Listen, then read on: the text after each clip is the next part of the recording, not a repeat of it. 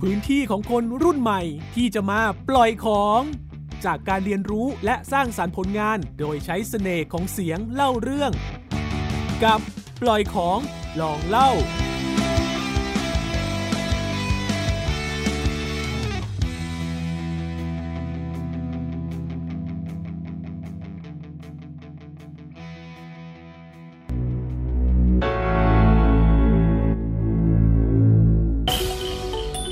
สน่ห์เรือนหวาน เปิดโลกขนมหวานขึ้นชื่อของแต่ละจังหวัดไปด้วยกัน กับดิฉัน อุ้มรักพเทรมนตรี แล้วคุณจะรู้ว่าขนมไทยมีอะไรมากกว่าที่คุณคิด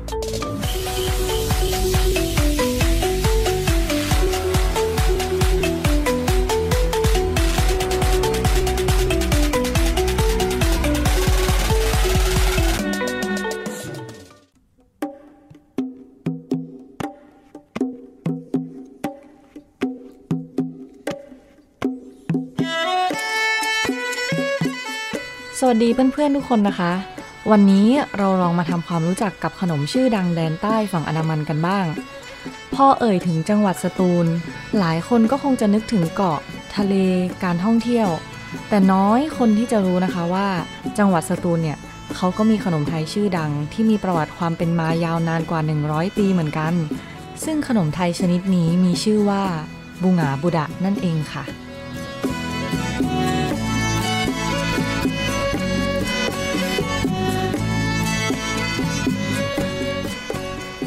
ขนมบูงาบูดะเนี่ย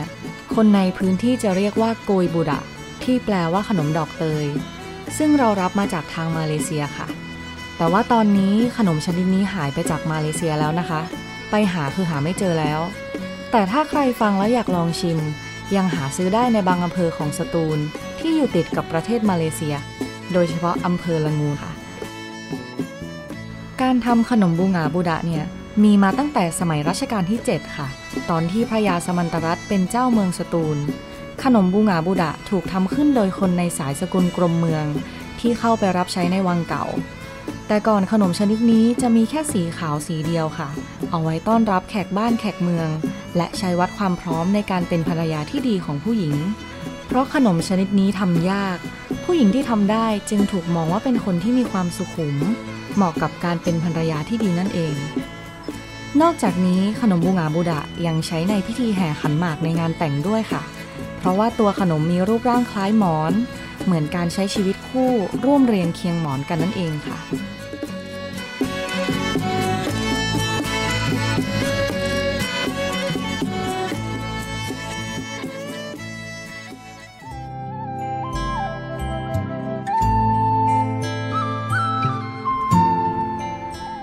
ในสมัยก่อนคนโบราณเขาจะเริ่มจากการเอาข้าวเหนียวไปแช่ค้างคืน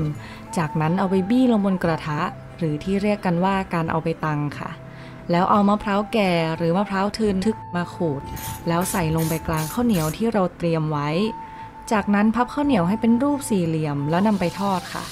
เราก็จะได้ขนมบูงาบูดะสีขาว ทรงสี่เหลี่ยม ที่มีรสสัมผัสกรุบกรอบนั่นเองค่ะ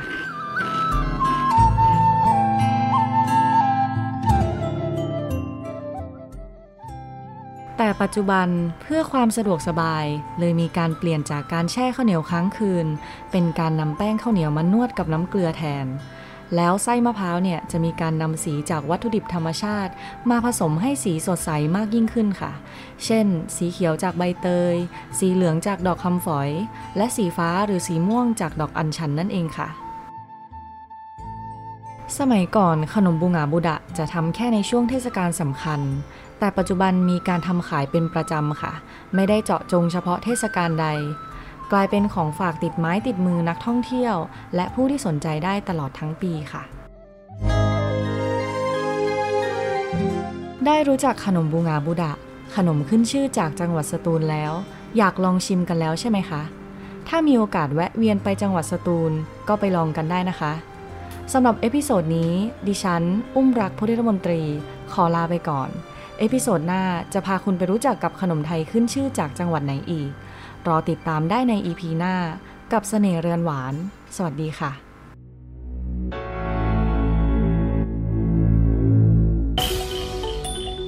เสน่ห์เรือนหวาน เปิดโลกขนมหวานขึ้นชื่อของแต่ละจังหวัดไปด้วยกัน แล้วคุณจะรู้ว่าขนมไทยมีอะไรมากกว่าที่คุณคิด ติดตามปล่อยของลองเล่าได้ทางเว็บไซต์ www.thaipbspodcast.com หรือทางแอปพลิเคชัน Thai PBS Podcast